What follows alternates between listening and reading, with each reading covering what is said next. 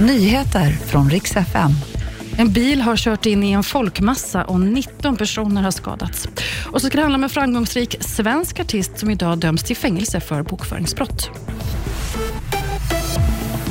Vi ska börja med att en bil har kört in i en folkmassa i Polen.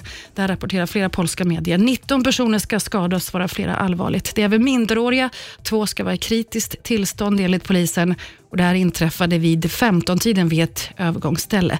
Den misstänkta ska vara en man i 33-årsåldern som flydde från platsen, men han har senare kunnat gripas. Under flykten ska han kört på flera fordon. Polisen säger i alla fall att det här inte var ett terrordåd.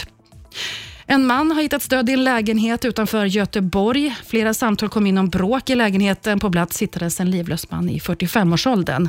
En 35-årig man har gripits och är misstänkt för mord. Och så krallar man framgångsrik svensk artist som dömdes till fängelse idag och näringsförbud. Tingsrätten har slagit fast att han gjort sig skyldig till flera bokföringsbrott, bland annat grovt bokföringsbrott.